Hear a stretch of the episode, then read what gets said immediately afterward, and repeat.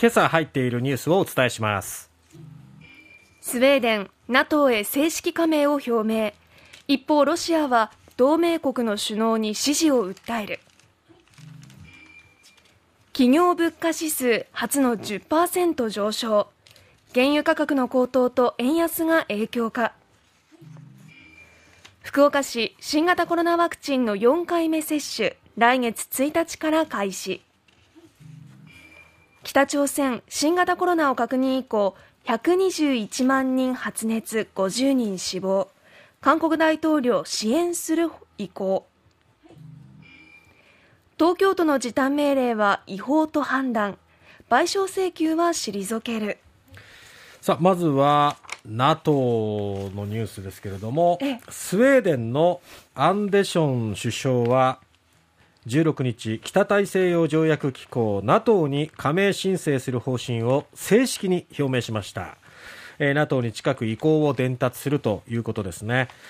えー、19世紀前半から軍事的非同盟を外交方針に据えていたスウェーデンですけれども歴史的な大きな転換を迎えるということになります。それだけ危機感を覚えているってことですよね。そうですね。スウェーデンはこれまで200年ほど非同盟を貫いていました、はい、というのも過去にロシアと争ってきた歴史があってその中で国を守るためにはどうすればいいかということで中立の立場を貫くっていうのを、はい、まあ、国是としていたんですけどもう今回やはりこのロシアの軍事侵攻によって危機感を覚え、うん、あのウクライナのことは決して人事ではないということもあって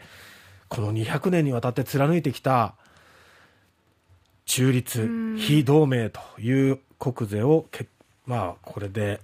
えー、決別するような形になって NATO 加盟へということになります。これはロシアにとっても、まあ、スウェーデン、フィンランドともに加盟ということになりますと脅威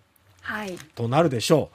う、プーチン大統領表立っては言わないと思いますけどね、ロシアはね。はい、30カ国、今、同盟あの国いますけども、32になってもそんなに変わらないっていうような強気な発言をするとは思うけど。うんでも国境接してますからね。いや内心穏やかじゃないと思います、はい、そのロシアですけれども、ロシア主導の軍事同盟、集団安全保障条約機構 CSTO が16日、昨日モスクワで対面の首脳会議を開きました。ウクライナ侵攻開始後、これ初めてで、はい、ロシアの苦戦が伝えられる中、プーチンロシア大統領は各首脳に侵攻作戦への支持を訴えたと。ただ加盟国は慎重姿勢を維持していて期待通りに関与が進むかどうかは不透明ということなんですね。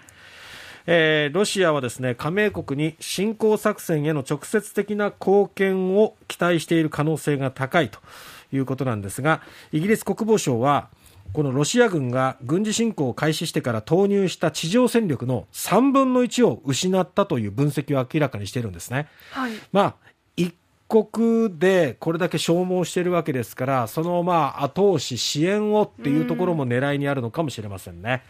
ただ、ロシア軍に侵攻作戦の拠点を提供しているベラルーシ、ルカシェンコ大統領、まあ、ベラルーシ、非常にロシアに近い国ですけれども、はい、そのプーチン氏からの再三の派兵要請は交わしてきてるんですね、これまでね。まだ受け入れてないですよね。あくまで拠点を提供しているだけなんですけども、えー、えー、戦争は想定以上に長引いているというインタビューでね、見解を示していて、まあ、それ以上なんか踏み込むことはなかったということですね。はい。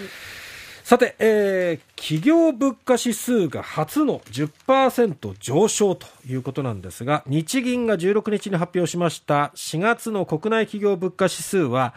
前の年の同じ月と比べて10.0%上昇の113.5だったんですね、はい、この上昇幅は比較が可能な1981年以降では最大初の2桁ということなんですね。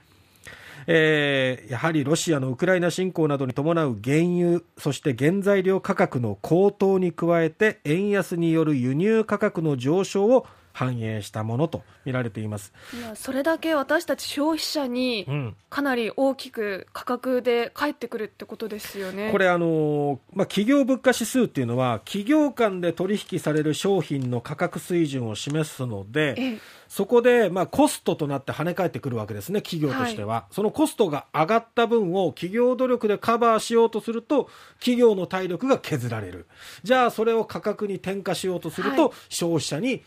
えーまあ、それだけ打撃を与えるっていうことになるんですけどもここ最近も企業も耐えられないっていうところがあって、はい、値段が上がってますよね。ですよね。サントリーも20円上げるっていう記事も出ていましたしね、うん、そうそうそう。どんどんどんどんいろんな生活物資の値段が上がってきております。10%も上がったら企業努力と言ってもなかなか厳しいかなっていう感じもしますね,、まあ、ね限界に来てると思います。さてワクチンの話です。福岡市はですね4回目接種について60歳以上と基礎疾患のある人を対象に来月1日から始めるということなんです。その対象となるのは3回目の接種から5ヶ月以上が経過した60歳以上の人か基礎疾患がある18歳以上の人で今月27日から順次接種券が発送されるということです。使用するワクチンはこれまで通りファイザーとモデルナ、はい、接種場所はクリニックでの個別接種に加えて中央体育館と桃地体育館で月曜から土曜まで集団接種を実施するということです。はい、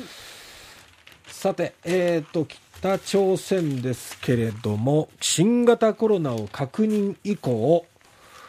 121万人。を、えー、発熱、はい、そして50人が死亡ということなんですけども、えー、4月末からの発熱患者の累計は最新情報が今入ってきまして148万3000人。死者は計56人になったということなんですね。121万人からかなり増えましたね。そうなんですね。あのこれまでなかなか認めてこなかったものを、はい、金正恩総書記も認めてそれが12日以降になりますけども、それから120万とされていましたが最新情報では148万ということでそれを超える人ということでどんどん膨れ上がっています、まあ、これはもう認めることによって国外に知られることになるので、はい、それがまあ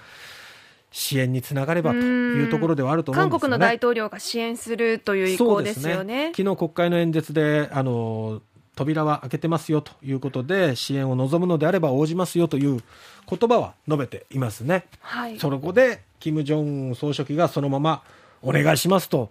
言うのかどうか頭を下げるのかどうかっていうところがね費用はどこが負担するんだろうなっていうのも気になりますよね。まあ、そこで恩を売っておいて今後の北朝鮮、韓国とのまあ有効な融和ムードに持っていけたらなおいいんでしょうけどそう思惑通りになるのかどうか利用できるものだけ利用してっていうような北朝鮮のやり方もどうなんやるのかどうか分かりませんけれどもね。